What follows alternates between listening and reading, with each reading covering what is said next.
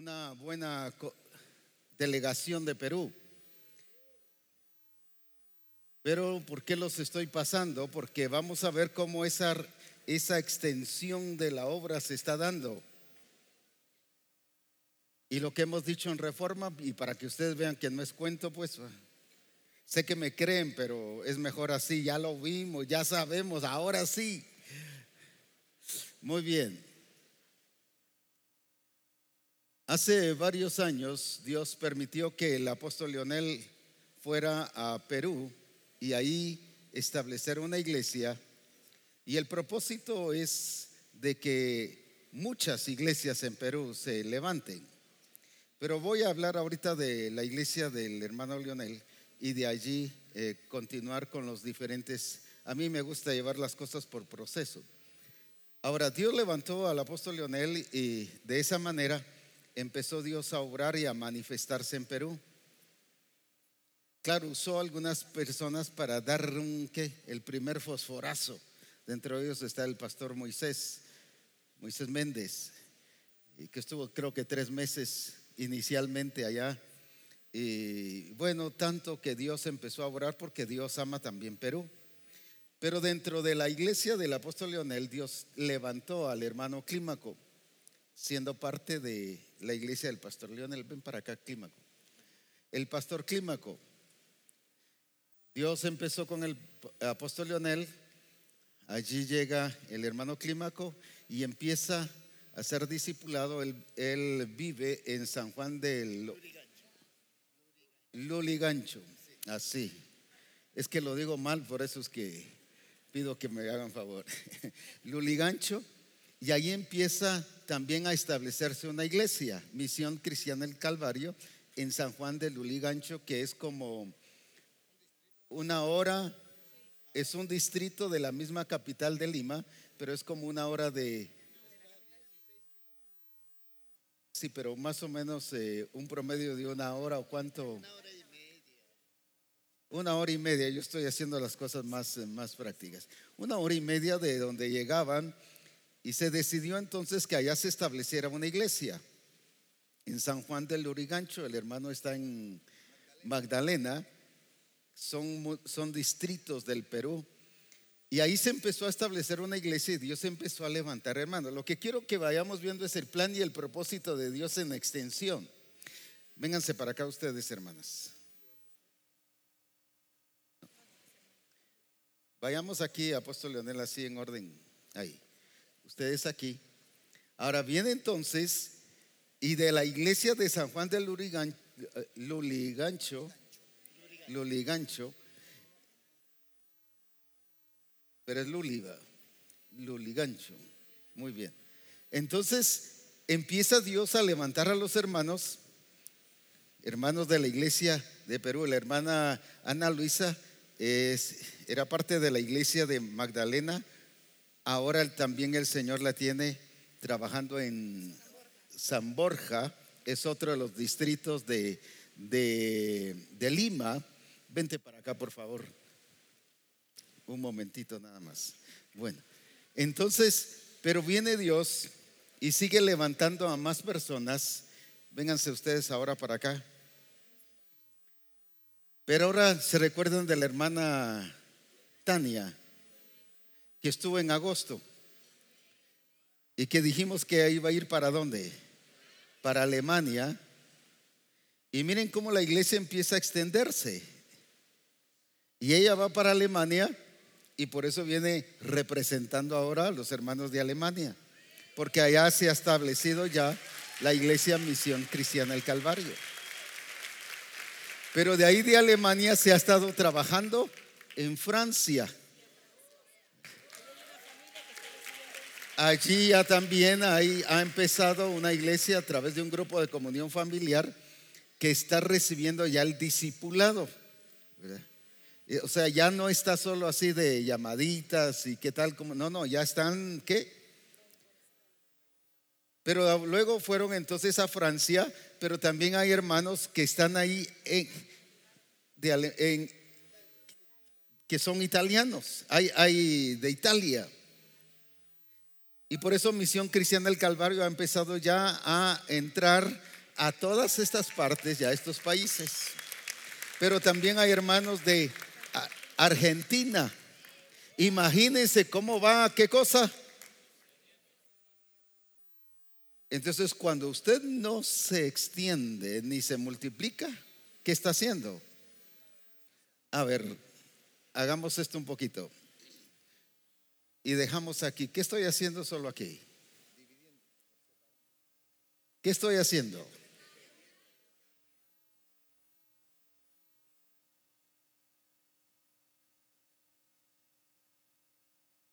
No, esas son palabras buenas y agradables, pero no sean tan diplomáticos, mejor seamos así claros. Están amputando el crecimiento.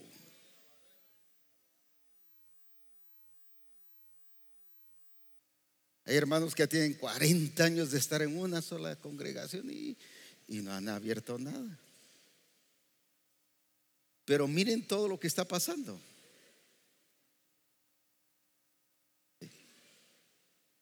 todo lo que está pasando, pero también de parte de esta, de esta iglesia de, ¿cómo se llama? De San Juan de Luligancho. Ahora sí, ya, ya, ya voy.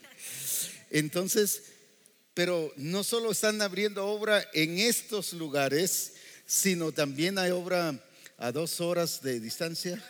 Huacho, Huacho es un Jicamarca que está a ocho horas.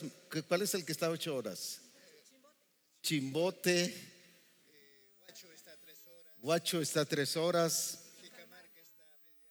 Jicamarca está media hora. Mire cuántas congregaciones están saliendo. No solo estas, sino que, ay, es que ya, ya tengo 40 años, ya me siento viejito, ya mis fuerzas no me dan. Mire cuánto tiene el hermano, pues.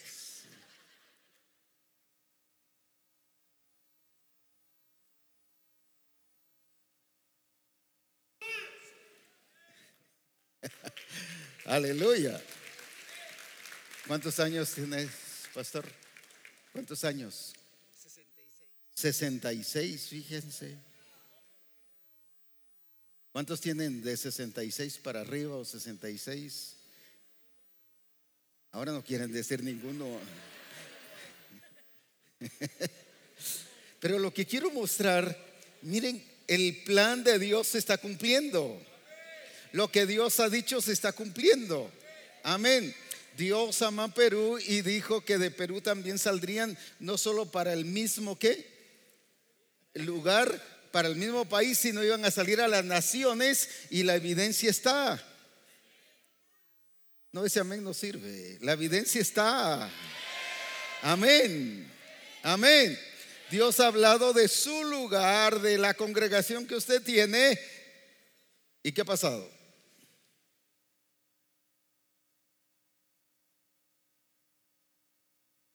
¿Y qué decimos nosotros? Como no nos pasa a nosotros, es que no está pasando nada. Claro, mire esto. Y no solo esto, podría pasar otras congregaciones aquí. O sea, sí está pasando la gloria de Dios. Lo que Dios dijo, sí lo está qué. Sí lo está qué. Y recuerdan que la hermana vino enferma, veniste enferma. Los doctores le dijeron que no se viniera porque aquí Ishkamik, aquí se iba a morir porque ya la tenían con caso qué? Terminal, irreversible y que ya era para morirse y que si no se operaba pues se moría. Y, incluso mandó las, ¿cómo se llama? Las placas, las eh, ecografías y todo lo demás. Y el doctor le dijo, no se vaya. Pero ella no por necia, sino por quererle a Dios. Para el doctor ella era una necia. Pero ella le dijo, yo voy a ir a Guatemala y voy a ir a recibir mi milagro y voy a regresar y le voy a venir a testificar de mi milagro. Y llega a Guatemala después del Congreso de, de agosto, que estuvo aquí, fueron a Sutijá y estuvieron eh, con varios hermanos ahí platicando y ministrándoles, llega con los doctores Y los doctores examinan y sacan las ecografías y dicen, no, no, aquí algo pasó. Y le dice otra vez, ¿cuántos fueron? Tres exámenes. Tres veces. El mismo examen. Es que queremos estar seguros. Y a la tercera tuvieron que reconocer que estaba totalmente sana.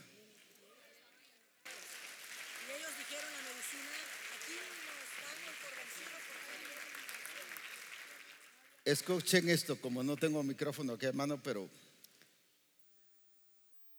¿qué dijeron ellos? Ellos solo dijeron, aquí nos quedamos nosotros, porque esto sí es un milagro, porque para nosotros estaba limitado. Pero ese Dios que usted le ha creído, a ese Dios como usted lo dijo, aquí está usted. No hay tumor, ni una verruga, dijo. Dijo su colon, es un colon nuevo. Y es lo que el Señor hizo aquí. Porque Él me ha dado vida. Amén. para servirle a Él. Porque ellos me dijeron que este tipo de cáncer era el más agresivo, que yo no iba a vivir. Pero al Creador le he creído yo. Y Él dijo que sí. Para su gloria, para toda la adoración y la exaltación. Porque Él es el dueño de la vida. Y aún la muerte está bajo sus pies. Y no sé, yo recibí esta información de tercera persona, por eso es que quiero ahora confirmarlo. Me dijeron que había habido una reunión de 10 doctores y que, y que tres de ellos ya se entregaron al Señor y reconocieron por esto que había pasado el señorío de Jesucristo. Esto pasó cuando ellos estuvimos en San Borja y vinieron unos médicos, habían escuchado del testimonio y dijeron tenemos que estar ahí y uno de ellos había traído un papel para apuntar y hacer muchas preguntas. Y cuando empezaron a oír el testimonio, luego vino más, vino la palabra y ellos se entregaron y reconocieron al Señor como el único Dios. Amén. Él dijo, para Dios no hay límites, pero para nosotros sí, porque todo está en Él. Y el médico que estaba, uno de ellos, y está hermana Lisa aquí, y podemos y estuvimos y nos gozamos en el Señor porque esto es de Él que el médico que estaba ya recibido dijo, he tratado muchos casos súper delicados, a extremos, pero yo veo que en usted pues ningún médico hubiera podido hecho nada porque Dios ha hecho ese milagro. Amén, amén. la medicina tiene límites. Por favor, apóstol Salvador, el apóstol David, el apóstol Nino, vengan, tráiganme a sus esposos ahí. A los que la tienen, los que vinieron solteros, pues le vamos a conseguir una. Ya. Vénganse, vamos a orar por ellos y toda la congregación se va a poner en pie, dando gracias a Dios, pero vamos a bendecir a este grupo de hermanos. Vamos a bendecir a Alemania, Francia, Perú. Vamos a bendecir a Argentina, Italia. Amén. Amén. Amén. Amén. Cuando mencioné Alemania, y me llegaron muchos mensajes, cuando quiera vamos. Pues amén, vamos. Así que hay muchos misioneros para ir para allá. Y algunos te los puedo dejar allá si quieres. Eh, aleluya. Amén. Muy bien. Oremos entonces. Voy a pedir al apóstol Salvador que nos dirija en oración. Y juntos vamos a bendecir. Y los hermanos aquí van a imponer manos sobre ellos. Y eh, a todos orando por Perú, por Francia, por Alemania, por Argentina, Italia y que la gloria de Dios sea manifestada. Padre, en el nombre de Jesús te damos gracias en esta mañana porque lo que tú has hablado a Misión Cristiana del Calvario se ha estado cumpliendo, Señor. Hoy venimos a darte gracias por estas naciones que han sido alcanzadas para la gloria y honra de tu santo nombre, Padre. Y gracias por todas aquellas naciones que también has dado a Misión Cristiana del Calvario. Por eso es que en esta mañana bendecimos a mis hermanos, Padre, y pedimos que tu mano poderosa esté puesta en la vida de ellos y que ellos puedan seguirse extendiéndose como lo han hecho hasta el día de hoy para la gloria de tu nombre. Utiliza la vida de tus hermanos y hermanas, Señor, de una manera gloriosa y glorifícate de una manera muy especial, Señor. Que tu mano poderosa siga haciendo esos milagros portentosos para que también tu nombre pueda ser glorificado y que a través de esos milagros mucha gente pueda llegar, Señor, a los pies tuyos para la gloria de tu nombre, Padre. En el nombre de Jesús bendecimos a todas estas naciones y las ponemos en tus manos y glorifícate, Señor, en cada uno de ellos. Muchas gracias, Padre. Te alabamos, te bendecimos y te damos gloria y honra a ti, Señor. En el nombre de Jesús. Gracias, Señor. Amén y amén. Amén. ¿Cuántos bendicen al Señor? La hermana ha dicho, ahora venimos 10. Para agosto vamos a venir 20. Y para noviembre vamos a venir, no sé si dijiste 40 o 60, no sé. Me contaron eso y entonces, o sea, ya están, eh, ¿qué? Determinados a que la cosa siga creciendo y exaltando el nombre del Señor. Hermanos, les bendecimos y agradecemos a Dios por el trabajo de cada uno de ustedes, tanto en Perú como en los, demás países. Que el Señor les bendiga y en los demás distritos, que el Señor les siga usando grandemente para la gloria de Dios. Amén. Gracias, hermanos. Amén. Pueden sentarse, hermanos.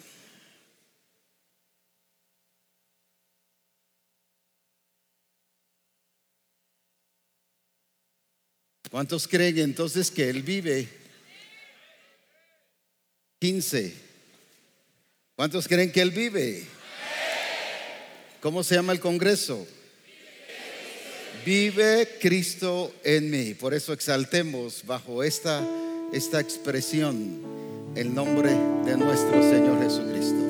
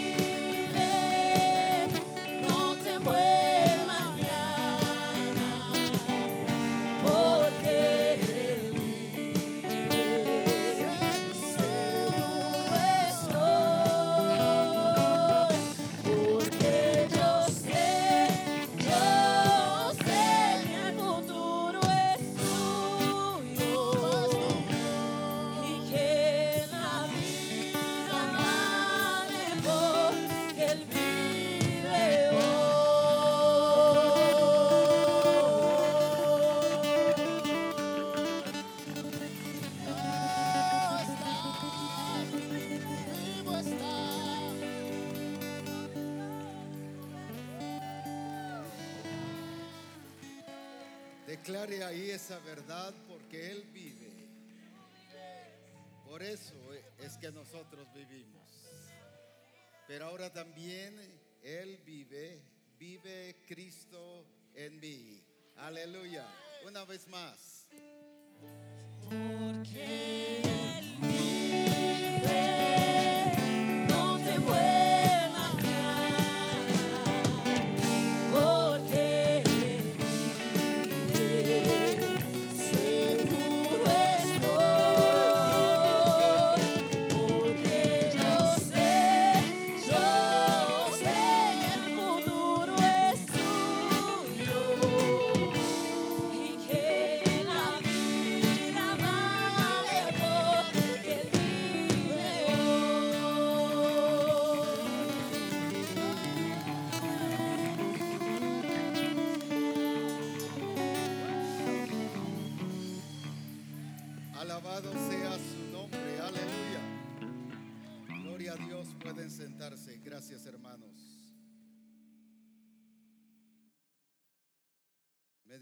que si lo cantábamos en inglés y yo le dije, fíjense que me toca que predicar y quiero tener gente en el auditorio.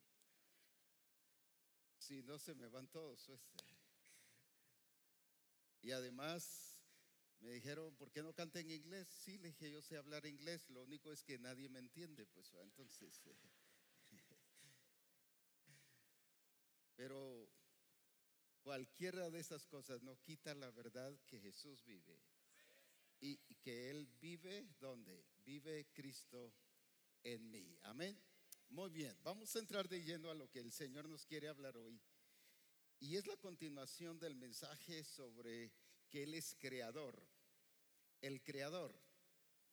Y decíamos que la deficiencia de la iglesia es que solo estamos expres- expresando una faceta de Dios, una qué?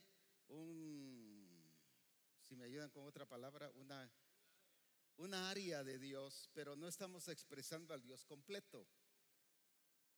Y por eso es que encontramos, solo estoy haciendo un breve resumen de lo que estudiamos ayer en la mañana, y por eso es que encontramos iglesias haciendo milagros, sanando enfermos, echando fuera demonios, resucitando muertos, pero sometidas a qué cosa? Al sistema del mundo. Entonces, de alguna manera sí se está haciendo algo, pero no todo.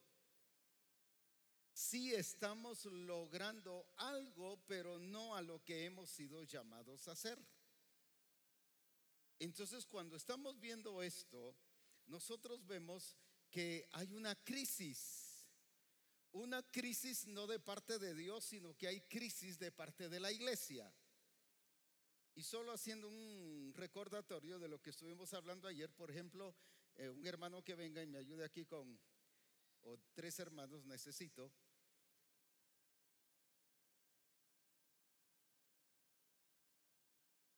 Muy bien. Ayer estuvimos hablando del Antiguo Testamento y cuando hablo del Antiguo Testamento no estoy hablando solo de Moisés. Estoy hablando desde el Génesis 1 hasta Malaquías, el último versículo. Me refiero a ese periodo de tiempo, no a la ley, no a Moisés, aunque voy a mencionar a Moisés, no estoy hablando de, ese, de esa etapa. Aquí, por favor, eh, primero allá. Estuvimos hablando del Antiguo Testamento. Ahora, ¿qué pasa aquí en el Antiguo Testamento? Cuando dice en Génesis 1.1, ¿qué dice? En el principio, ¿qué dice? Creó Dios los cielos y la tierra. ¿Cómo se presentó Dios? Como creador, incluso el primer nombre de Dios ahí está identificado. Cuando dice en el principio, dice Elohim, crió los cielos y la tierra en hebreo. Y la palabra Elohim significa creador, antes que sanador, antes que libertador, antes que protege, como se protector, antes que cualquier otra faceta que estuviéramos presentando de Dios, Él se presentó en el diseño exacto de qué? Que Dios es qué cosa. ¿Por qué razón cuando nos está hablando de creador? Porque Él hizo la creación, Él hizo al hombre y la iglesia de alguna manera ha limitado a Dios solo a la iglesia. En la iglesia se obra Dios, en, eh, estoy hablando de iglesia como cuerpo de Cristo. En la iglesia sí se manifiesta Dios, en la iglesia sí está Dios, pero allá afuera no está Dios. Y hemos sacado a Dios de, no estoy hablando solo del templo, sino de la función de iglesia. Y creemos que si Dios le va a hablar a alguien, tiene que ser, fíjense que cómo llegó el proceso. Si alguien Dios le habla, dice, no, no, no, Dios no le puede hablar a usted, aunque es iglesia. Eso es lo que generalmente se dice. No, no, Dios no le puede hablar a usted, solo a nosotros como ministros nos puede hablar al Señor. Y hay otros que son un poquito más atrevidos, dicen, no, no, no, no, es que como usted no es profeta, por eso no le habla el Señor. ¿Dónde dice que solo a los profetas les habla el Señor? Ananías era un discípulo y el Señor le habló. Pero ahora les voy a mostrar esto. ¿Quién era Cornelio? Era un no convertido y Dios le habló. Era gentil y Dios le habló. Reyes en el Antiguo Testamento encontramos que Dios les habló. ¿Quién fue el que vio aquella letra escrita en la pared? Belsasar. ¿Y quién era Belsasar? Era un rey, pero pagano. Entonces Dios también les habla a los paganos. Sí. El problema es que nos hemos limitado a Dios solo aquí a templo, iglesia, Dios se mueve aquí y para que Dios lo sane usted necesita ser convertido y conviértase y, y de alguna manera pareciera que no está mal, pero no está en el diseño. Dice que Jesús sanó a todos. Cuando llegó a ciertos lugares, hay otros lugares donde no sanó solo a uno, pero donde dice que sanó a todos los que estaban ahí, ¿qué pasó? No les dijo, a ver, primero levanten la mano y confiesen que yo soy el Señor. No, él sanó a todos los que estaban ahí. Y ahí habían judíos, fariseos, ¿qué? No solo discípulos. Es porque hemos visto a un Dios limitado en su accionar Dios sí puede cambiar a la iglesia, Dios sí le da directrices a la iglesia, pero Dios no gobierna las instituciones internacionales, Dios no gobierna al presidente, Dios no gobierna a los diputados, Dios no gobierna ninguna de esas instituciones, Dios no. Pero ¿quién dice eso? Si por eso es que Él se presentó como que, como el creador. Creador, ¿qué significa? Que Él es el que tiene el dominio completo de todo aquello que ha creado. ¿Y qué ha creado Él? Todo. Todo el universo, no solo la Tierra, Júpiter, Venus, incluso todos los que, todas las áreas que todavía ni se conocen, Dios tiene gobierno de ellos. No es el que dice la escritura, aunque después, si podemos, depende del tiempo, dice que Él trazó cada cosa de la tierra, dice Proverbios 8, cuando habla de la sabiduría, no está hablando de iglesia, está hablando de la tierra, de su creación. Entonces Dios no solo gobierna dentro del concepto de iglesia, Él es el rey de reyes de la iglesia, pero también es el rey de reyes de toda creación. Por eso es que Él domina todas las cosas, su control está en todo. No hay nada que se le salga a Dios de la manga o no hay, digamos, la tierra sí está sujeta a Dios, pero Júpiter no. Entonces no es Dios, es otro Dios.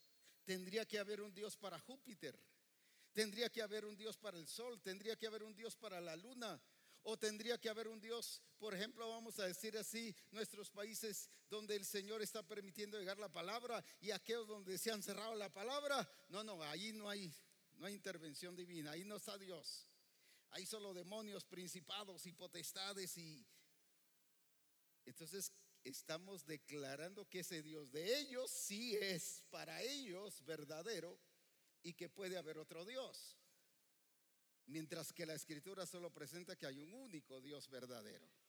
que gobierna toda la creación, que es Señor del cielo y de la tierra y que no se paraliza nada y que todo lo que Él utiliza es para su gloria y es para su honra. Decíamos también que Él utiliza, o por ejemplo la escritura nos dice que Él utilizó a impíos para bendecir eh, al pueblo de Israel, a personas que, que estaban dentro de, de la vida en el Señor. Querían construir el templo y a quienes usó el Señor. Solo para decir en la restauración de Jerusalén, pues vaya. ¿Quién llegó ahí? Nehemías. ¿Y a dónde fue Nehemías? Al rey. ¿Y quién era el rey? No estoy hablando, diciendo de su nombre, sino que era el rey. Era un pagano. Y dice el rey, sí, vamos a colaborar, iban a cortar madera, iba a hacer esto, iba a hacer el otro. ¿Y quién proveyó para eso? Dios usando a quién. Pero ¿por qué está usando a los impíos para su gloria? Porque Él gobierna todo. No sé si me estoy dando a entender. Se usó al diablo para que se pudiera cumplir la redención. Y por eso le dice al Señor tu Dios adorarás y solo a Él servirás. Le dijo que le servía a Dios. Y el diablo, según él, iba ganando a Dios y ya lo matamos. Qué bueno, hoy sí, ya nomás. No sabía el diablo que con eso estaba sirviendo a Dios para cumplir el plan de redención, porque así tenía que morir Cristo. Estaba profetizado. Entonces, ¿qué usó el Señor? Usó al mismo diablo para que para provocar tensiones y, que los fariseos y que los judíos y que Pilato le dijo y que los soldados le azotaron. Todo eso parecía contrario para Cristo, pero era qué cosa? El instrumento, el recurso de Dios para qué? Para hacer cumplir qué cosa? Su plan. Entonces, ¿qué nos dice eso? Que ni el diablo es independiente, ni tal personaje es independiente, ni porque allá ni siquiera reconocen a Dios es independiente. No. Sencillamente Dios es el Señor de toda la tierra, de todo el universo. Él es el creador. Aleluya. Aleluya. Ahora viene, entonces, ¿qué dijimos que en este tiempo usamos, por ejemplo, el ejemplo de Moisés? ¿Qué, qué hablamos de Moisés? Dios le dice, levanta tu vara y tu mano, extiende la mano y divide el mar. Se abre el mar. Pero ¿qué era un mar qué? Real. Pero hoy le decimos y predicamos desde el púlpito los mares de problemas, todos los mares que le vienen a su familia, todas esas tormentas que le vienen en su trabajo, todas esas cosas que vienen a su vida. Hoy el Señor lo abre porque levantamos nuestra mano y si rum se abre el mar para que usted pueda pasar en seco. Gloria a Dios, dice la iglesia. Lo espiritualizamos todo. Cuando lo que pasó ahí fue real. ¿Fue qué? Sí, que fue verdadero. ¿Qué otra palabra podríamos usar? Fue literal. Fue palpable, no fue espiritualizado. Pero luego viene, hablamos de Josué y de, de Josué que dijo, Sol, detente en Gabaón. Y si usted para oír sus problemas, así como Josué detuvo el sol, así se van a detener sus problemas y se va a paralizar. Y todo lo llevamos a espiritualizarlo. Cuando lo que detuvo Josué fue el sol. Como dije ayer, algunos analistas o personajes dicen que no fue el sol, sino que fue la tierra, porque la tierra rotaba. Pero todo ese es análisis. Pero lo que dice la escritura fue que el sol se detuvo, pues. ¿O no dice así? Independientemente que digan los demás, la escritura dice que el sol se detuvo. ¿Y qué se detuvo? No un sol imaginario, no un sol religioso, no un sol que espiritualizado, no se detuvo el sol. O sea, sobre realidades. Es que Dios es real y nos lleva a realidades. Amén. Nos lleva a realidades. Nos lleva a realidades. Nos lleva a realidades. Como decía ayer, no que mire que tengo un dolor aquí, ah, por fe usted ya está sano, gloria a Dios. Sí, hermano, aunque va todavía y sufriendo, pero él por fe va a ser sano. No, él nos lleva a realidades. Sanó, no sanó, pues va.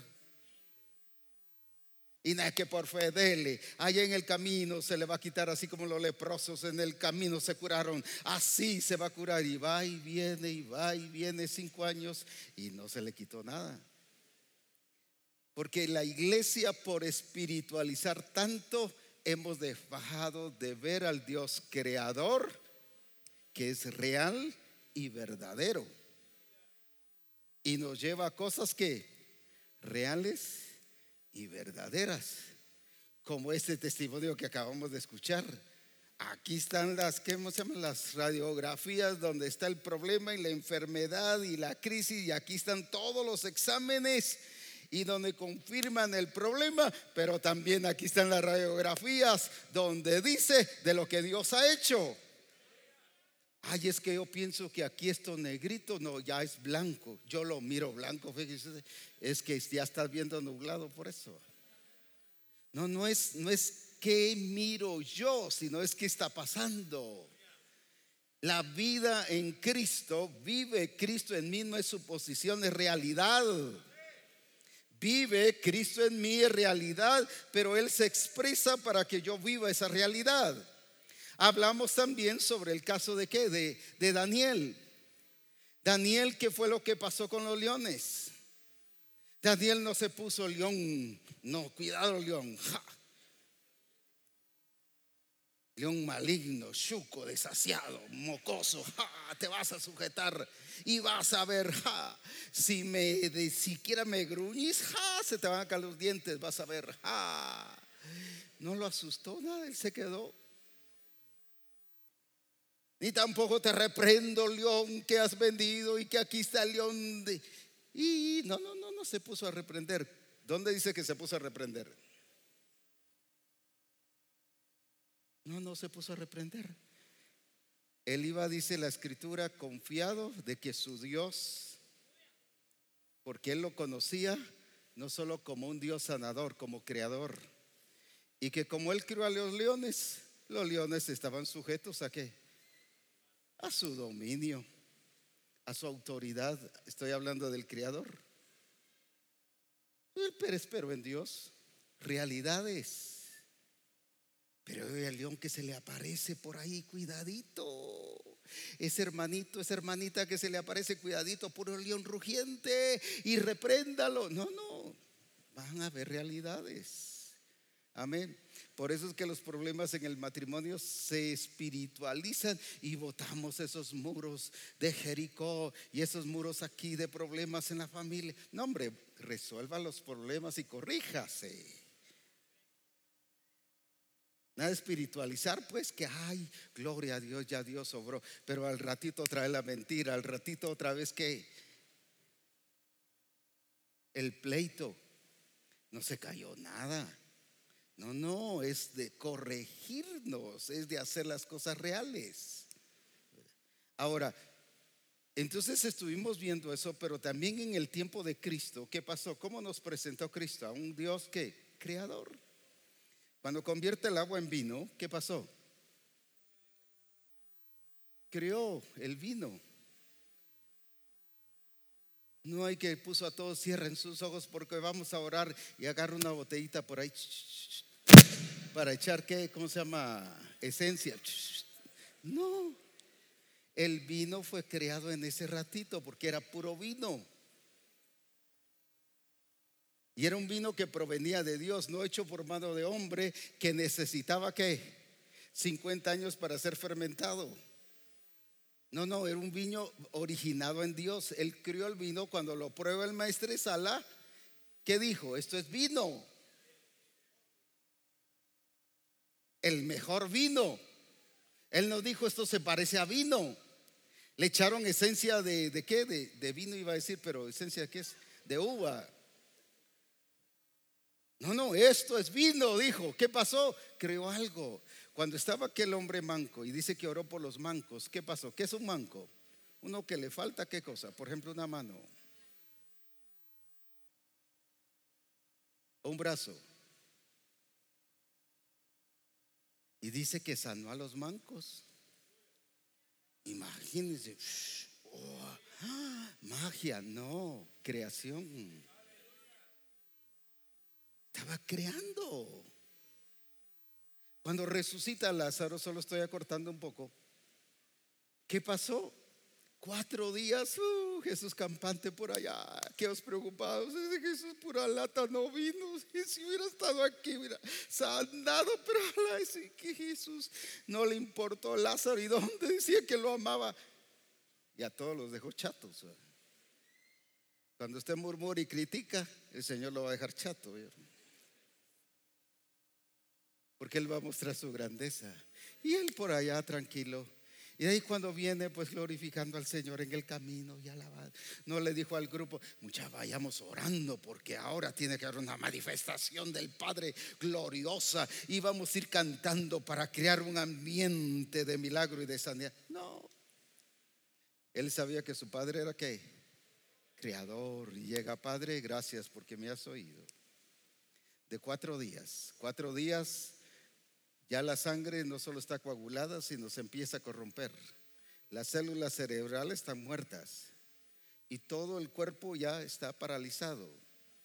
Y al estar paralizado, ¿qué pasa? Se entra en estado de composición. ¿Cómo estaba Lázaro entonces? Entonces cuando él le dice, Lázaro, ven fuera, ¿qué fue lo que hizo Jesús? ¿Qué expresó? No el poder de sanidad. ¿Qué expresó? El poder que creativo. ¿Cómo le hizo surgir todo de nuevo, su sangre y tus venas normales? ¿En qué momento le limpió las venas? ¿En qué momento le sacó todo eso chucu de ahí, de todo eso podrido, pues para varios hermanos de los diferentes lugares? ¿En qué momento le sacó todo lo corrompido? ¿Quién puede hacer todo eso? Solo el que crea, el creador. Entonces la resurrección de Lázaro que nos muestra un Dios que creativo, entonces que vino a revelar Cristo. Cuando multiplica los panes, ay gloria a Dios y predicamos de la multiplicación de los panes y no, los panes eran reales. Y lo que le dio a la gente y lo que comió la gente era real. Entonces la multiplicación de los panes, ¿qué nos habla? ¿De qué nos habla? De su poder creativo. No que en un momento y apareció todos los que las montañas de panes. No, no, que mientras iban sacando, ¿qué pasó? Y había más, y había más, y había más, y había más, y había más, y mientras más iban sacando, ¿qué iba pasando? Estaba creando los panes. Por eso fue el diablo fue astuto y sabía que Dios era creador y estaba probando su creación y quería que Jesús cayera en su trampa de hacerle caso. Di que las piedras se conviertan en pan. Jesús lo hubiera podido hacer y demostrar que su padre es que si multiplicó panes, ¿por qué no iba, podía ser de la piedra qué? Si es creador. Entonces, ¿qué tentó el diablo en Jesús? Ah, la demostración y quería que Jesús cayera en la trampa de demostrar a un Dios creador. Pero Jesús no hacía las cosas por provocación, sino por guía del Espíritu. Entonces, si vemos toda la vida de Jesús, ¿en qué nos estuvo mostrando? A un Dios que creador. Ahora ven para acá, por favor. Ahora viene la iglesia nacida de nuevo con el poder del Espíritu Santo, sana cojos, ciegos, paralíticos, resucita muertos. Pero dígame, ¿en qué momento multiplicó panes? ¿En qué momento abrió el mar?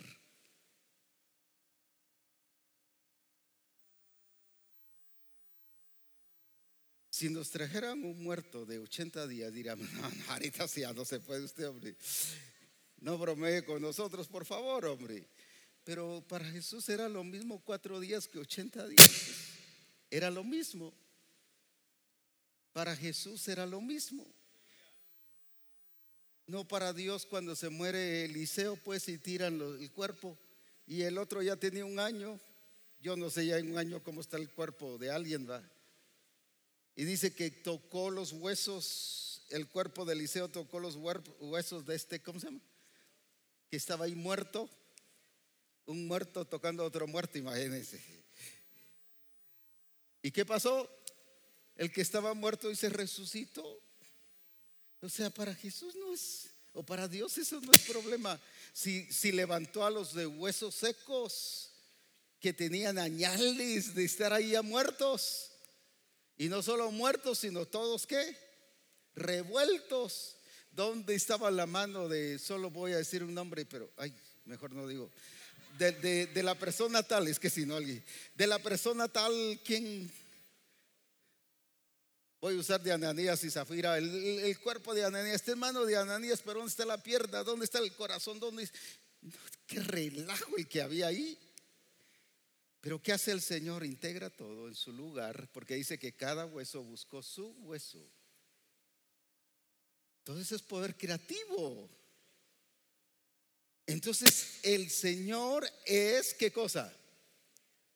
Es creador. Pero ¿qué hizo la iglesia? ¿Mostró esto? No.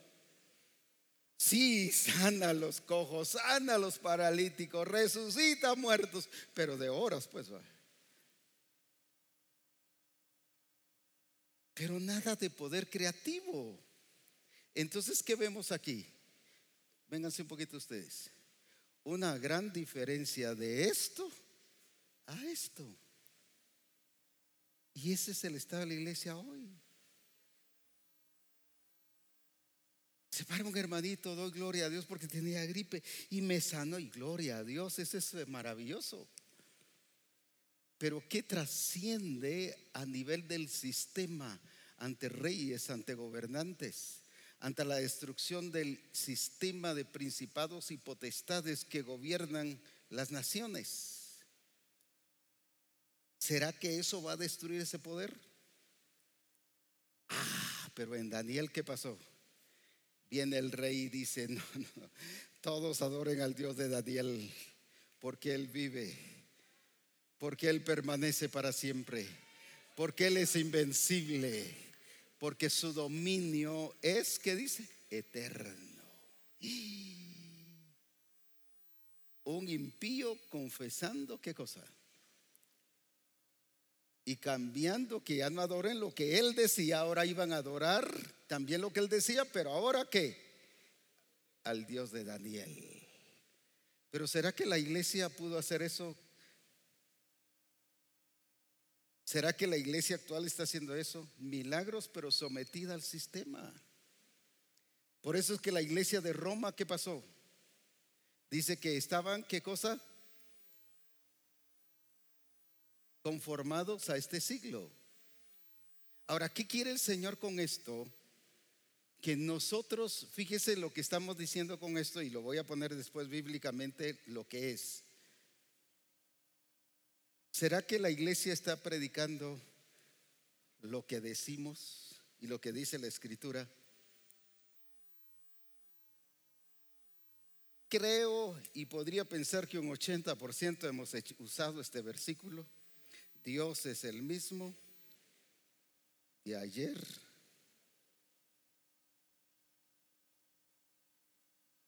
Ahora fíjese pues, Dios es el mismo.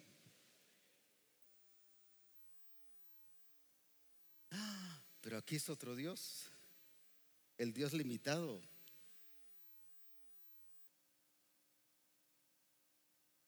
Entonces, solo con ese versículo estamos diciendo cuentos mentiras. Estamos diciendo una verdad escrita, pero no una verdad que vive, que es expresada.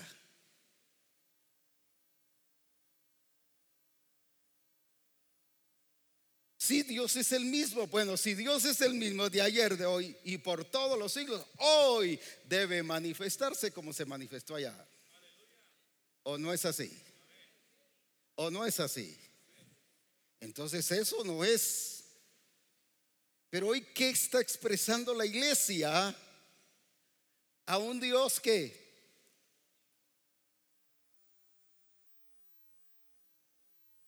limitado, sí, pero ¿qué más?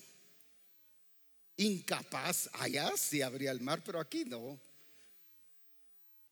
Aquí hay hermanos de atrevidos, no guiados por el Espíritu, sino por su propia emoción. Han ido al mar y ya abro el mar. Solo para llevarse la fama a ellos y lo que menos se abre es... No se abre nada.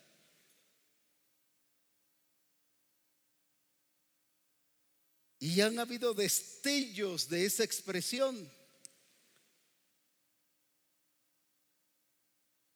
Digo destellos, pero no la expresión real.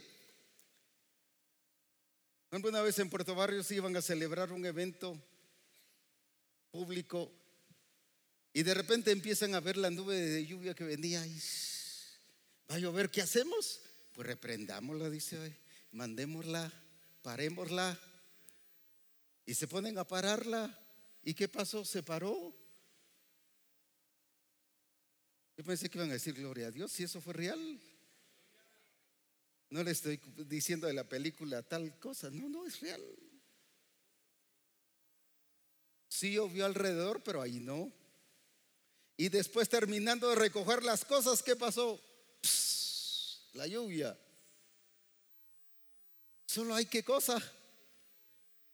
Y la otra vez estábamos en la sede cuando había una información y a algunos les va a dar risa porque fue un tiempo de que había un campeonato de fútbol. Y estábamos terminando un tiempo de oración con un grupo de hermanos. Eso fue hace varios años. Y estábamos orando y ministrando al Señor cuando en eso el anuncio de que venía un, ¿qué? un ciclón o huracán, huracán creo que era, y estaba entrando por el Pacífico. Y me dio no sé qué, que llegó un hermano y estaba jugando Brasil contra no sé quién. Y llega un hermano, hermano, el Señor me dice que ore por Brasil, por favor. Ya mero le agarraba y, y le retorcía el cuello ahí.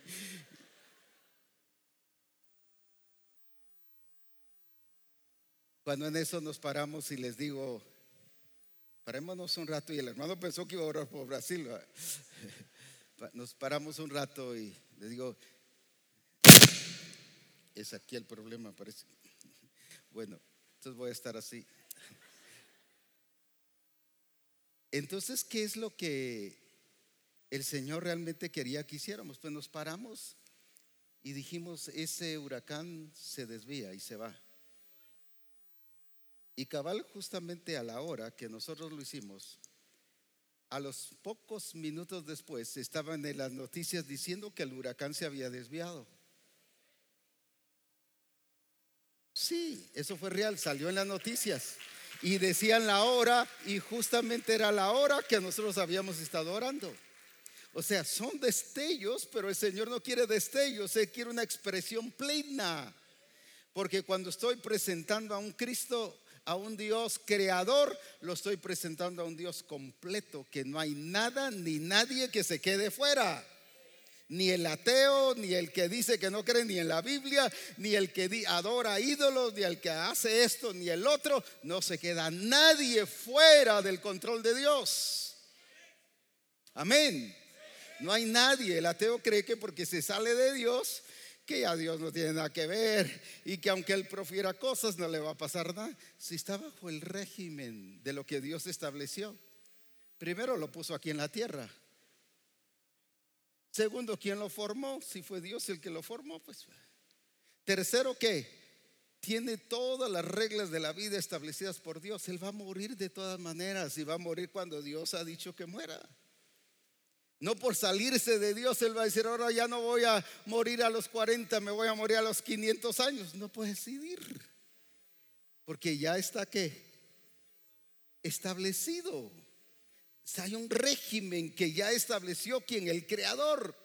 Y así pudiese explicar, no hay nadie que pueda salirse de su, ¿qué cosa? Regir.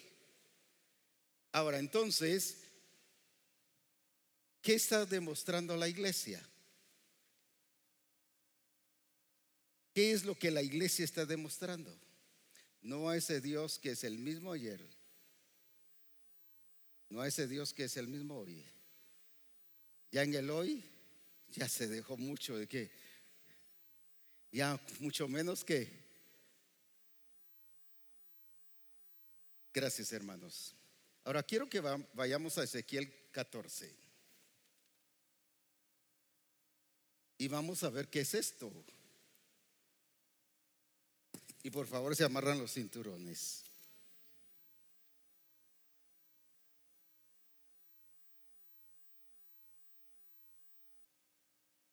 Ezequiel 14.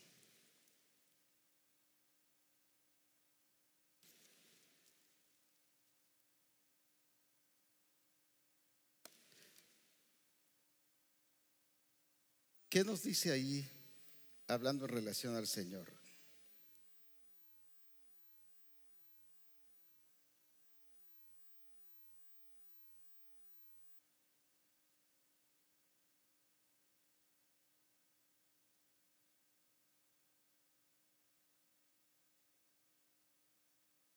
En este iPad se me perdió Ezequiel, así que yo no soy muy técnico para todo esto ahorita, pero Ezequiel,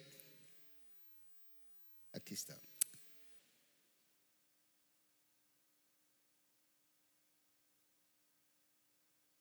Catorce.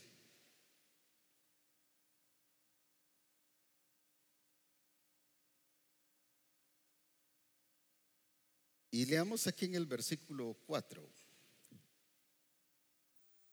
O 3, empecemos del 3. Ezequiel 3, eh, 14, 3.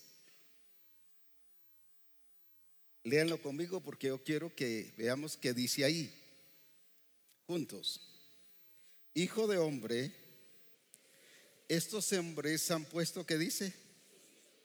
En su corazón y han establecido, que dice? El tropiezo de su maldad delante de su rostro. ¿Acaso he de ser yo en modo alguno consultado por ellos?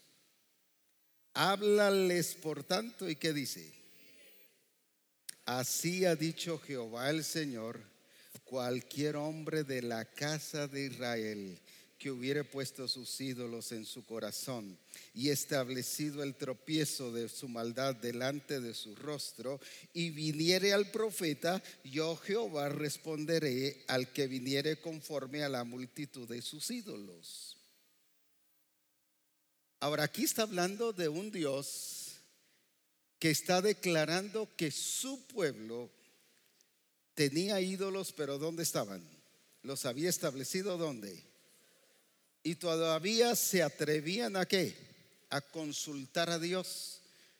Señor, ¿por qué me pasa a mí esto? Por favor, respóndeme. Pero ¿y por qué no le va a consultar a su ídolo? Eso es lo que está diciendo aquí.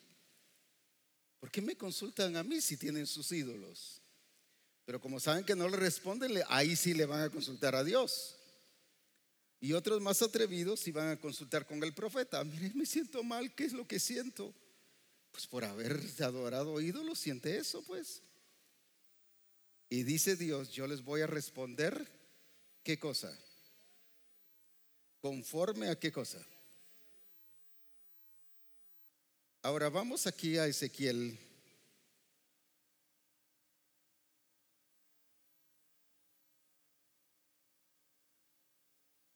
Si alguien me ayuda a encontrar donde dice que profanaron mi nombre, Ezequiel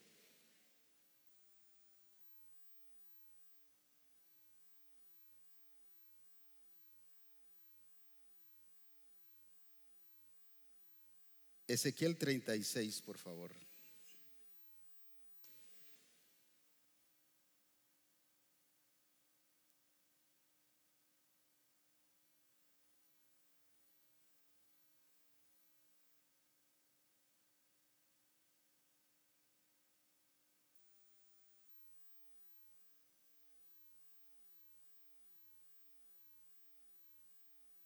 leamos el veinte treinta y seis veinte y qué dice?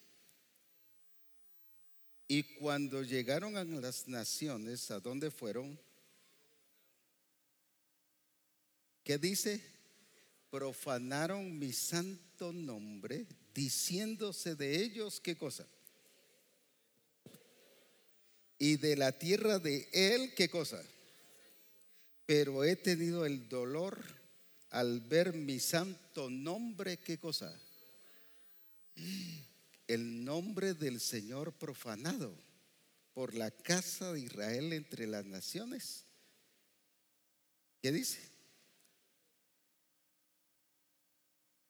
por la casa de Israel entre las naciones a donde fueron. En el 22, por tanto día la casa de Israel, así ha dicho Jehová el Señor, no lo hago por vosotros, oh casa de Israel, sino por causa de mi santo nombre, el cual profanasteis vosotros entre las naciones, a donde Dios, ¿qué dice? A donde habéis, y santificaré mi grande nombre profanado entre las naciones, el cual profanasteis y les vuelve a insistir. Hay gente, ya, ya ese hombre que me desespera, ya no siga. Ya profanasteis y otra vez le dice profanasteis y otra vez le dice profanasteis. Y aquí vuelve a decir otra vez, profanasteis vosotros en medio de ellas y sabrán las naciones que yo soy Jehová. Dice Jehová el Señor cuando sea santificado en vosotros delante de sus ojos. Ahora veamos esto. ¿Qué hizo el pueblo de Israel? Teniendo un Dios que es creador, se fue, dice, a los ídolos y empezaron a vivir desordenadamente, incorrectamente, como ellos quisieron, porque los ídolos no le podían decir nada en contra. Por eso es que uno sigue ídolos, porque el ídolo no lo qué, no lo acusa, no lo confronta. Por eso es que la gente prefiere los ídolos que a Dios.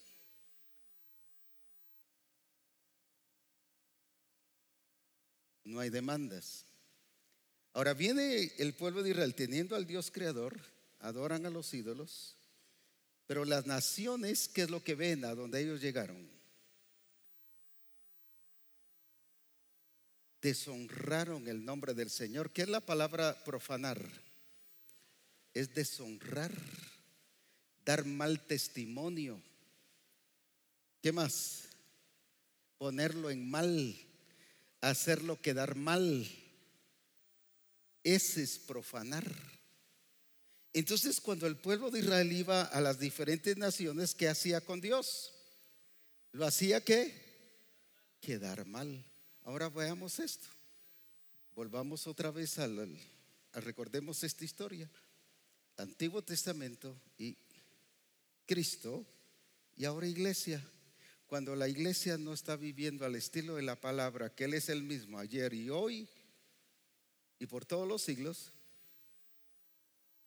¿qué está haciendo? Profanando Porque le estamos haciendo quedar mal.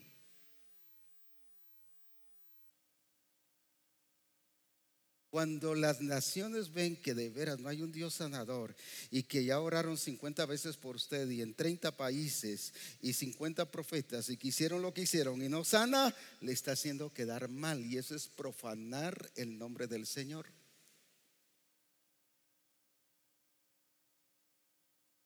Cuando vienen circunstancias y estamos demostrando que en mi hogar, en mi casa, los problemas continúan desde hace, ¿qué? 10 años, 5 años, 20 años, 50 años, 80 o cuantos años tenga de estar casados. Y continúan lo que yo estoy demostrándole no solo a la iglesia, sino a todos los que me conocen, que ese Dios no sirve. Estoy profanando el nombre del Señor.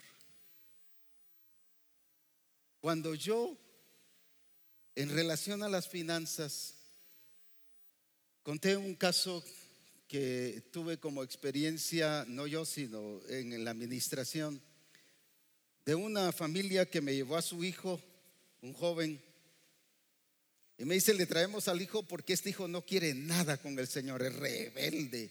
Hasta le ponemos el radio, mire, y no quiere nada. Y me empezaron a hablar, tanto que me dijo la mamá lo que ella miraba de su hijo, que es mal criado, que rebelde, me contesta, y, y el papá lo mismo. Y el hijo callado. Y en eso le digo, bueno, ahora te toca a ti hablar. Ya hablaron ellos, ahora yo quiero escucharte a ti. Mire, apóstol, me dice, ¿para qué voy a ir a la iglesia si el Dios de ellos no sirve? Dicen que ayunan y oran para que les arregle los problemas. Y ahí están, mire, tantos años el mismo problema, ahora más grande. No sirve ese Dios.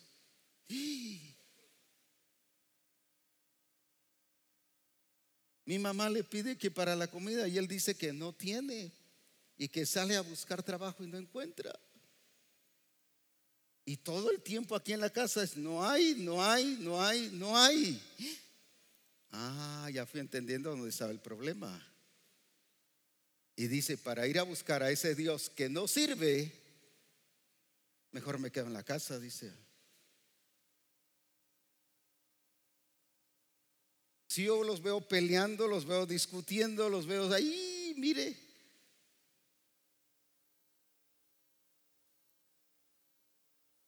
Por ahí de repente hacen las paces y que ahora sí nos reconciliamos y juntos quieren estar y ya se van a la cama y que si pegan el brinco y se saltan como que les pega un rayo y todos enojados y furiosos.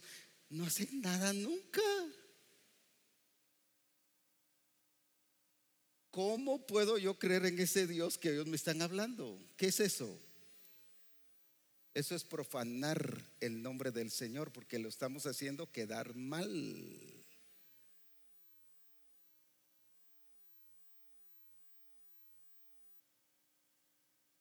No solo el pueblo de Israel profanó el nombre del Señor, la iglesia, al no revelar al Dios creador, le estamos mostrando que Dios no sirve, que ese Dios es del pasado, pero no de ahora.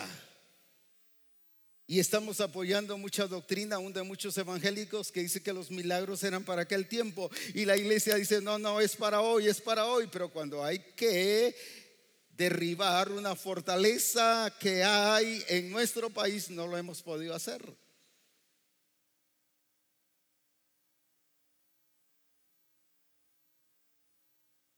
Eso es que profanar el nombre del Señor. Así que no solo el pueblo de Israel profanó su nombre, pero mire lo glorioso en estos versículos que ya leímos, pero él se levanta y dice, ahora yo soy el que voy a santificar mi nombre, no por ustedes, sino por mí mismo, porque ustedes lo pusieron en vergüenza, pero yo me voy a levantar para que mi nombre sea santificado, porque yo no voy a permitir que mi nombre siga siendo deshonrado. ¿O no dice ahí eso? Ya del susto creo que ya ni se acuerdan.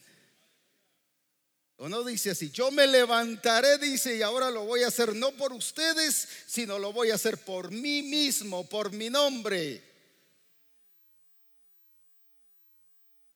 ¿Y qué significa que Él se levanta a santificar su nombre?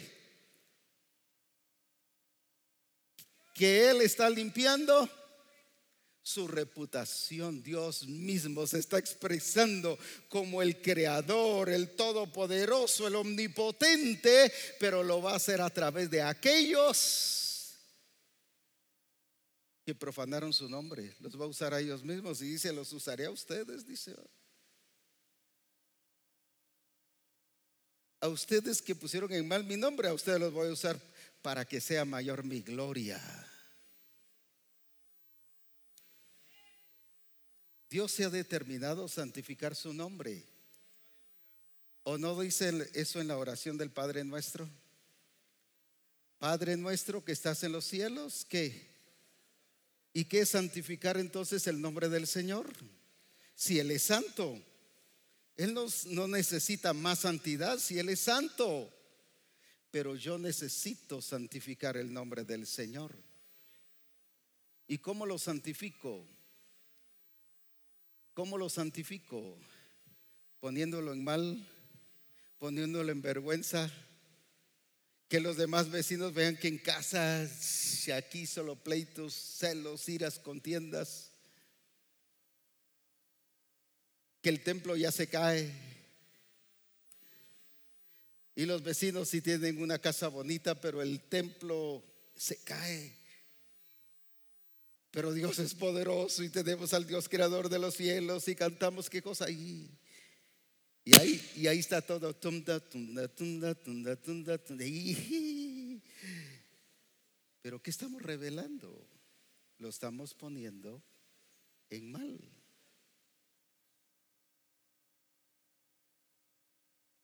Por eso es que a partir de ahorita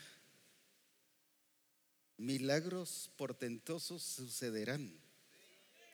Y no porque estemos orando por cada uno, es porque Él se ha levantado y me dijo, yo me he levantado ya en misión cristiana el Calvario porque yo voy a santificar mi nombre. Alabado sea su nombre. Por eso yo vine a este congreso, no solo esperando, aunque sé que en Misión Cristiana el Calvario tenemos gente preciosa, gente hermosa, gente linda. Y si me siguen preguntando, no es que los esté chuleando solo por palabra, sino porque lo entiendo que así es. Pero aunque hubiéramos deshonrado y profanado el nombre del Señor, yo entiendo que Dios está aquí no solo para expresar presencia, sino para santificar su nombre y levantarse el notorio, visible de que Él es real y verdadero.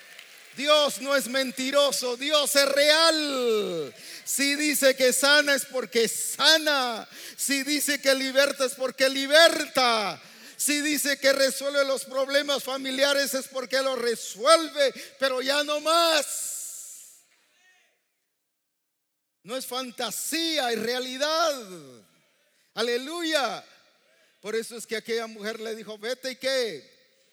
Porque ese es el Dios creador, el que tiene el control de todas las cosas y se expresa como el Dios que santificando su nombre.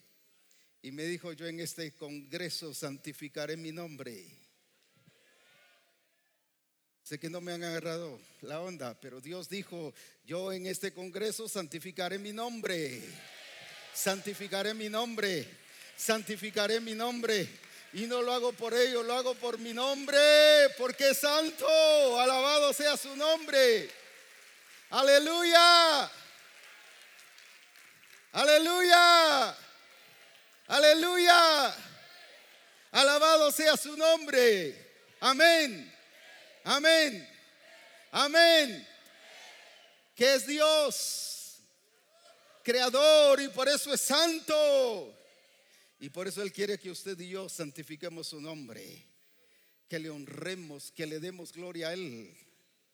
Aleluya, aleluya, aleluya, aleluya. ¿Por qué las iglesias no pudieron dar gloria?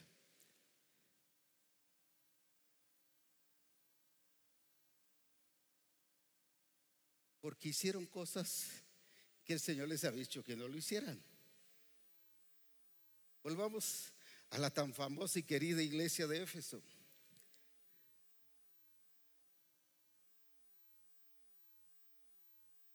Y usted se va a decir, pero solo por eso no se movió el Señor, si es que lo pusieron en mal. Y se va a sorprender. Pero le voy a dar primero un versículo de base y ahí me va a entender, pero después vamos a ir a Efesios. En Proverbios capítulo 20.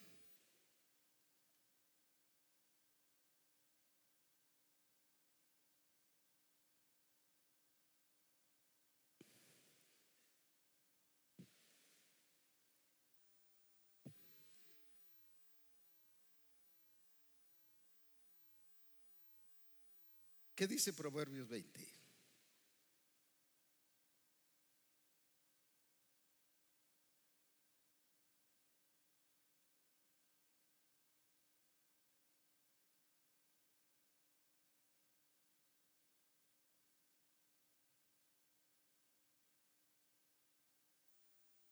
Era el apóstol Abraham se equivocó con el versículo, hombre. No, no, de eso es lo que quiero hablar. Y les voy a mostrar una iglesia que vivió esto. El vino es escarnecedor. La sidra o la cerveza es alborotadora. Y cualquiera que por ellos yerra, ¿y qué es yerra? Fallar. ¿Qué dice? No es sabio. ¿Qué hace el vino?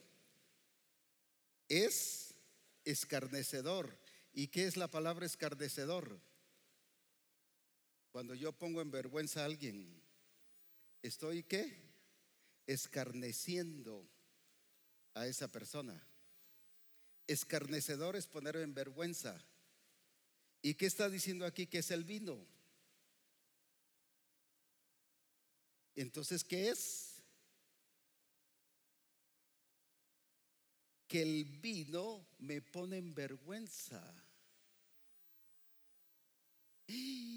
No, eso no lo habíamos visto, apóstol. Ahí vamos a ver. ¿Y la cerveza que dice que es? Alborotadora. Hace años, antes de que entráramos en todo este diseño, el apóstol Ronald y Lizzie fueron a un país y estuvieron en una reunión de ministros. Pero luego parece que se hizo, la reunión o se hizo de ministros de diferentes misiones, de diferentes misiones. Y cuando ya llegó la hora de comer, pasan cervezas, vino.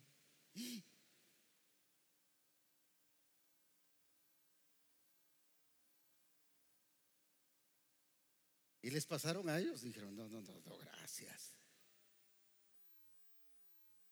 Pero los demás sí participaron.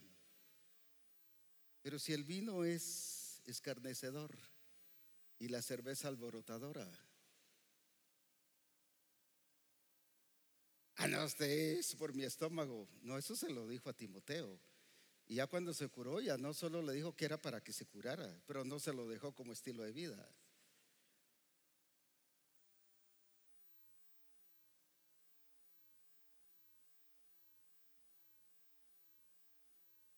Recuerdo que cuando fui la primera vez a, el Señor me permitió ir a España y fuimos a visitar una iglesia. Después del servicio, o cuando terminó más bien el servicio y salgo, después de haber predicado, pasaron dos cosas. Salgo y empiezo a despedir a la gente allá afuera. Cuando miro los del grupo de alabanza, ¿y qué pasó aquí? Si aquellos allá estaban adorando y ahora aquí. Después fuimos a comer a la casa del pastor. Y lo primero que pusieron fue vino.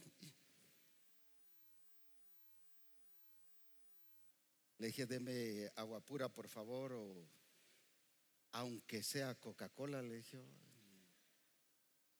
vitamina C de coca. No me dijo, aquí no tomamos eso. Yo le agradecería, le dije que por favor me dé eso. Me dijo, ¿no va a querer entonces esto? No, gracias, le dije. Pero, ¿y qué con nosotros? Eso no es problema es de ustedes, le dije. Yo no me voy a meter en su problema, pues. Y ahí estaban sentados, tomaron su vino y, y yo mi agua pura. Y después me llevaron una Coca-Cola que la mandaron a comprar. Y fíjese la excusa, aquí en España todo mundo toma vino. Y yo me formé esa idea, en España todo mundo toma vino. Si vinieran a Guatemala y encontraron con los que toman vino, van a decir, todo Guatemala toma vino, todo México toma vino, todo Estados Unidos. No. Pero en eso fuimos a otra reunión, Alicantes, es la cosa donde fuimos a una reunión de apóstoles que me invitaron a predicar en una reunión apostólica a nivel eh, interdenominacional. Eso fue en otro tiempo. Yo dije, ay, otra vez el lío del, del vino y a ver qué tal. Y estuvimos cinco días entre apóstoles y ministerios y comiendo y participando, pero no vi una copa de vino. ¿qué pasó? Allá sí me dijeron que todos en España tomaban vino y ahora veo que aquí no todos toman vino. Después el Señor me permite ir a, ir a Ámsterdam y estuve 12 días allá. Yo dije, ay, Ámsterdam. Y Ámsterdam es conocido por ser una, ¿qué? Un área muy libre en todo sentido. Yo dije, saber cómo ir a hacer esa cosa allá, pero vamos a ir a, a hacer lo que tenemos que ir a hacer en el Señor allá. Pasé 12, 13 días allá con 10 mil participantes en el evento que se tenía y ninguno le vi una copa de vino, ni cerveza. Entonces yo dije, ¿qué pasó con aquellos? Solo estaban usando como excusa, aquí todos toman vino. Y yo ya comprobé dos veces y en varios días que estuve en cada lugar que no era así, que uno sí lo tomen, esa es una cosa. Pero aquí mis, mi santa palabra, como dijo uno, dice el vino es, esca- es escarnecedor y la cerveza es alborotadora.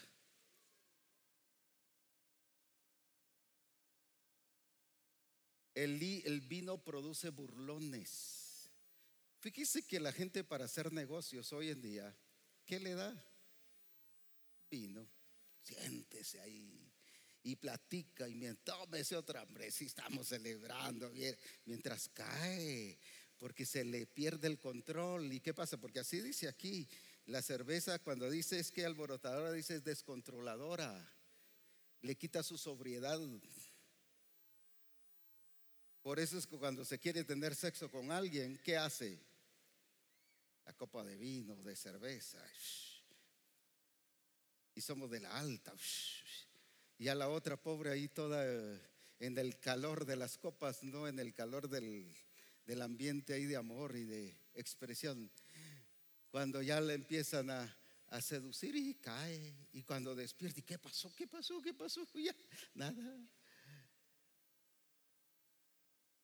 Fíjese que en todas las áreas donde hay sexo, no estoy hablando del matrimonio, siempre hay licor porque se pierde el control. Ahora vayamos a una iglesia que perdió el control.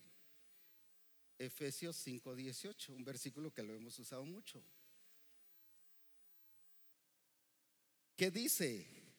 No, no, no, no y no es no. No es no de posibilidad, no es no de consejo, es no de no. ¿Qué dice? No os embriaguéis con vino en el cual hay que. ¿Y qué es disolución? Descontrol.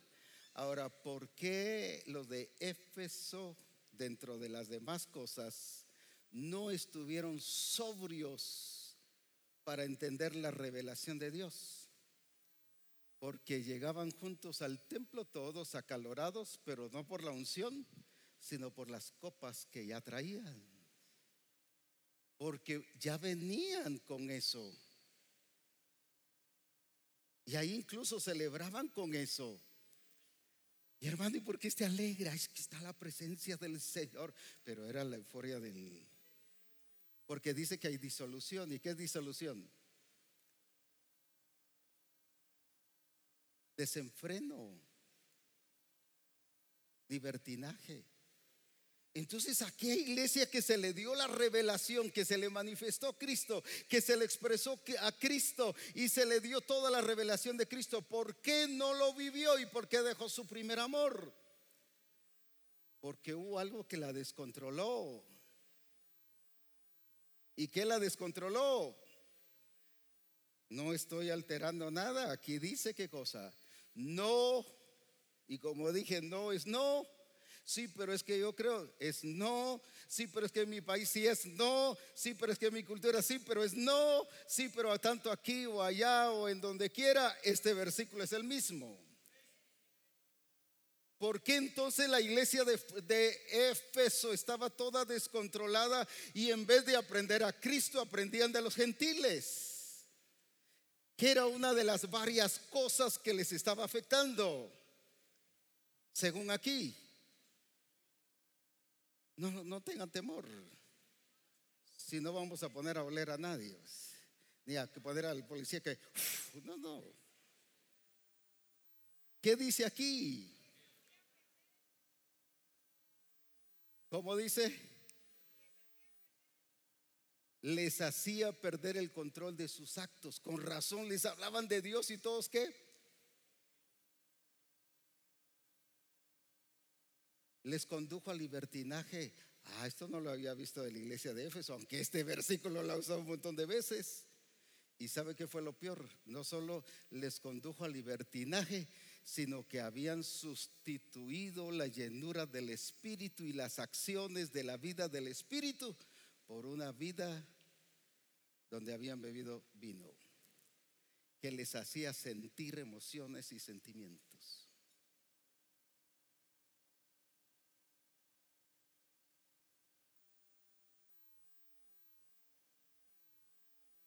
¿O no dice eso ahí? No, ¿qué dice? Con vino en el cual hay disolución, más los está corrigiendo. Dejen de beber vino porque el vino los está descontrolando y por eso no pueden entender bien lo que el Señor quiere. Algunos solo dirán, bueno, pero es que ese, cuando estamos en las copas, no. Cuando te está dominando un ídolo que te llama vino, porque el Señor dijo que no. Y si dice que no, y si lo hacemos, ¿qué es?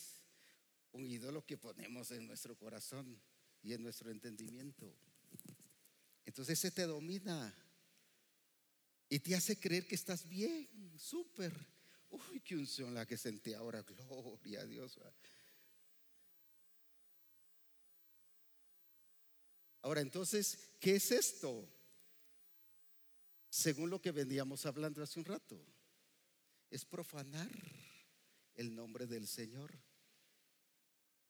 Porque yo estoy sustituyendo la llenura del Espíritu por una vida de qué? De vino y de cerveza.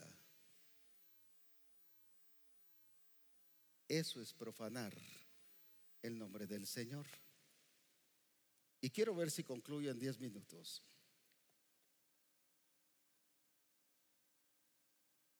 Ahora, ¿qué es entonces que Él se va a santificar su nombre? Él se ha levantado y se ha determinado. Él se ha determinado y Él mismo dice ahí en ese capítulo, porque yo lo haré, porque yo lo dije. Ahí mismo dice, porque yo lo haré, porque yo lo dije. Y si Dios ha dicho que Él se ha levantado para santificar su nombre y honrarlo, y él mismo honrarse, Él nos está llevando entonces a una adoración plena con un entendimiento pleno de lo que es Él. Ahora, ahí voy a poner por lo menos cuatro clases de adoración. Unas no son y otras sí son, pero estoy hablando no de la adoración bíblica, sino de la adoración que practica la iglesia. Hay una adoración almática donde todo está centrado en mis emociones y en mis sentimientos. No vimos que Ana llega y le dice, gracias Señor, porque tú me resolviste el problema, ya Penina está allá, yo te alabo. Tú sabes que me hirió mucho, Padre, pero yo te alabo, te glorifico, Señor, eres grandioso. Es que tú, como tú no hay, pero sabes que me dolió mucho, Padre, pero te exalto. Sabes que cómo me trató Señor, sí, pero gracias porque ya esa situación cambió, Señor, pero te alabo, Padre, pero sabes que, ay, es que pasé años y volvemos a lo mismo. Esa es una adoración almática, esa no es de Dios, ni esa glorifica a Dios. Esa lo único que estás exaltando son tus sentimientos. pero no a Dios. Y vuelves a lo mismo, y vuelves a lo mismo, y vuelves a lo mismo, y vuelves a lo mismo. Pero hay otra adoración que es bíblica. Tú agarras un versículo de la escritura y lo haces que un coro y le pones música, el coro. Y lo cantamos y de ahí salió los risialitas, dieron siete vueltas y ya no sigo si no se me van. De ahí salió. Pero eso eran ellos. Está diciendo lo que ellos hicieron, aunque es bíblica. Dios es santo y Dios es santo y Dios es santo, porque aquí dice que Dios es santo. Estoy hablando solo sacado de aquí. Pero en mi casa lo que menos se ve es santidad, en mi vida lo que menos se ve es santidad, en mi trabajo lo que menos se ve es santidad. Pero Dios es santo, Dios es santo. ¿Por qué? Porque la Biblia dice que Dios es santo. Esa es una adoración escritural. Pero hay otra adoración que tiene que ver conmigo. Parecida a la primera, pero tiene que ver conmigo, donde yo soy, donde cuento mis experiencias y hago un corito de mis experiencias. ¿Qué le pasó? Se enfermó. Sino aquel de montaña en montaña. Está relatando su propia experiencia, su propia vivencia. Si eso hacen los, her- los hermanos del mundo, iba a decir los artistas del mundo. Que lo dejó la esposa o lo dejó la quinta esposa y luego sacan una canción que te fuiste el dolor de mi corazón y le sacan canción a eso. Y hay hermanos que sacan coritos de lo que les pasa. Esos solo están exaltándose a sí mismos, pero no al Dios vivo. Pero ahora Dios se ha levantado a demostrarse como el soberano rey, como el Dios de los dioses y el rey de los reyes, como el alto y sublime y el poderoso, y que todo régimen está bajo su señorío y bajo su control, y él se está levantando y está levantando un pueblo que le ame, que le reconozca como tal y que le dé su lugar y que santifique su nombre. ¿Por qué? Porque Él se ha levantado primero para santificar su nombre y Dios va a usar a ese pueblo para demostrarle a las naciones, a los reyes, a las Naciones Unidas, a la OEA, al presidente de su país, a los alcaldes de su país, a toda entidad, a las iglesias y a usted mismo y a su familia, que sí hay un Dios único y verdadero. Alabado sea su nombre. Alabado sea su nombre. Dios se ha determinado levantarse y usar un pueblo que le honrará tal como Él es. No un pueblo que se levanta para de cantar sus lástimas y sus que y todos sus que sufrimientos. No es una, un pueblo que se levanta para solo cantar los coros que están aquí escritos. Como se decía hoy, no es una adoración prestada, es una adoración vivida, real, verdadera, de que si Dios es santo, me está llevando a santidad, me está llevando a rectitud, me está llevando a justicia, porque yo estoy viendo, no solo leyendo, sino estoy experimentando un Dios transformador en mi vida. Aleluya, aleluya. Esa es la iglesia. Y quizás a algunos les extrañe, especialmente si nos escuchan gente que no son de la misión. Pero Dios ha escogido a Misión Cristiana del Calvario para eso. Así como Él se determinó levantar su nombre y santificar su nombre, también se ha determinado usarte a ti. Uy, pero ese hermano, si, si mire si le, si le, ¿qué? Si le, ¿qué hizo Pedro? Lo que lo, lo negocia, hasta lo negó, mire, ¿cómo va a honrar? Pero después él está honrando su nombre. Usó al mismo Pedro que lo dejó para mal, para santificar su nombre. Y Dios nos va a usar a nosotros. El enemigo te decía, ya te arruinaste, no sabes ni lo que dijiste, ni lo que hiciste, estás nulo, estás paralizado. Pero Dios ya se determinó levantarse y glorificar su nombre a través de ti y a través de mí y de Misión Cristiana del Calvario. Alabado sea su nombre. Y decirle a todo imperio, a toda potestad, a toda que eh, potencia, decirle que hay un Dios único, soberano y que es creador, alabado sea su nombre, que tiene la autoridad sobre todas las cosas. ¿Sabe qué será lo glorioso? Por ejemplo, Irán está intimidando a todos los países y su imperio y su qué, su ¿de qué se habla ahorita? De potestad y qué? Y potencia. Y se crea ahorita una potencia tremenda. Y de alguna manera lo es. Y lo mismo China.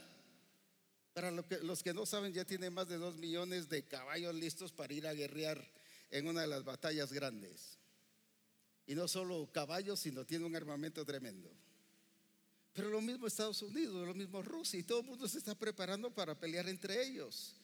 Pero no saben que hay alguien que les controla a ellos, a los de Irán, a los de Rusia, a Estados Unidos, a China, México, Guatemala, todos los ejércitos que se puedan levantar, van a conocer que hay un Dios y que no es con espada ni con lanza, sino es con el Espíritu del Señor. Es con el Espíritu del Señor. Sí, pero mire los misiles que tienen, ¿qué es eso? Él los puede declarar nulos en un momento. Porque aún esos misiles están bajo el control de Dios. Sí, es que el Dios que usted y yo tenemos es glorioso, es el santo, el poderoso, el creador de todas las cosas.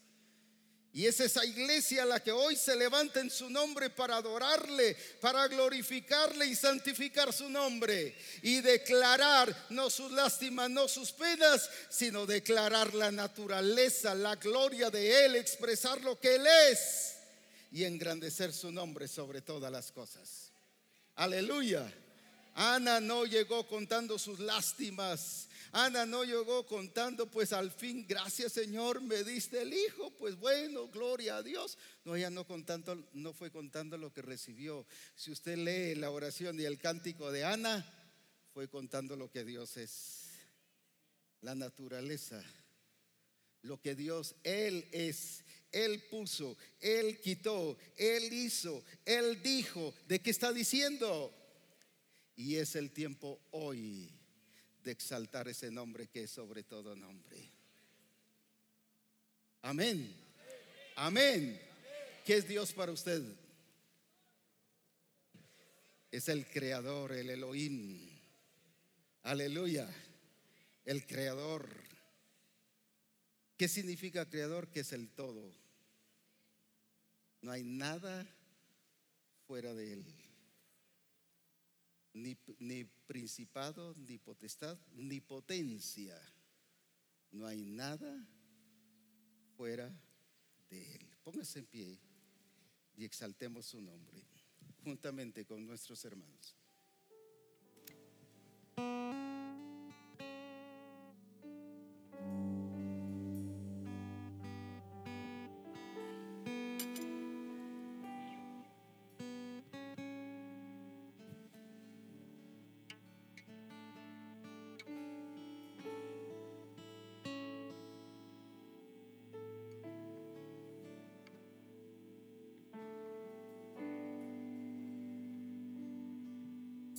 Señor, mi Dios, al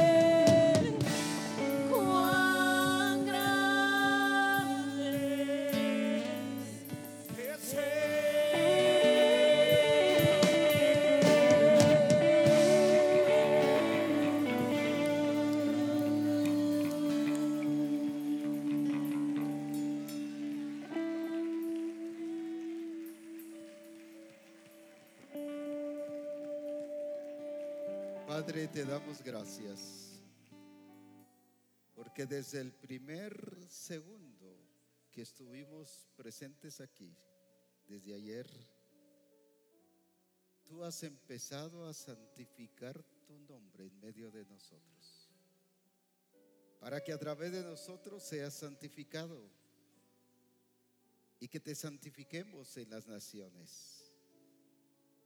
Y que así como hemos deshonrado tu nombre al dejarte como un Dios mentiroso o con palabras como Él es el mismo de ayer y de hoy, pero que ahora no son realidad, dentro de la iglesia hemos deshonrado tu nombre con todas estas cosas al ser permisivos Pero tú te has determinado santificar tu nombre y dijiste, yo me he determinado no por ustedes, sino por mí mismo, o sea, por ti mismo. Y por lo tanto lo que estamos viendo ahora es tu nombre santificado. Porque no permites ni permitirás que nadie más profane tu nombre. Y por eso es que nos estás llevando a esta adoración gloriosa que empezamos a experimentar desde el comienzo. Y seguiremos experimentando más. Y por eso viene una gloria también de adoración donde será la expresión de lo que Él es, de lo que tú eres. Gracias Padre, te exaltamos por estarnos preparando desde antes de venir porque tú te has determinado a hacerlo y lo veremos y tu nombre será exaltado. Y nosotros seremos instrumentos tal como dice la oración del Padre nuestro. Padre nuestro que estás en los cielos, santificado sea tu nombre. Eso será cumplido y está siendo cumplido a partir del primer segundo que estábamos aquí ayer. Y así se ha venido cumpliendo y se seguirá cumpliendo, pero aún viene lo glorioso y lo tremendo, porque tremendas cosas haré en medio de vosotros, dijiste. Gracias Padre, en el nombre de Jesús. Amén.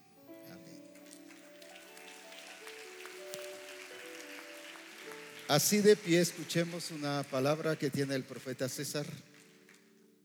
Y recordemos que vamos a estar a las 15 para las 3, aunque el programa dice una cosa, pero ya el Señor ha dicho otra cosa, así que 15 para las 3 y es el concierto y véngase temprano. No se queda ya platicando. Si alguien dice, fíjese que quiero platicar con usted un momentito, yo vengo a adorar al Dios vivo. Amén. Sí, pero me urge que usted sepa esto, sí. A mí también me urge estar en la adoración y en la presencia del Señor. ¿Así? Amén. Así que escuchemos esta palabra así de pie y dejemos que el Espíritu de Dios siga hablando a nuestro corazón. Apóstol, la palabra tiene que ver con usted.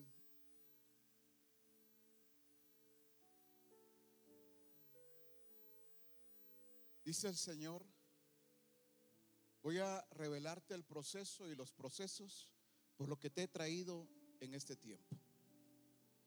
Hace muchos años tú querías avanzar y me preguntabas y me decías, ¿cómo podemos hacer?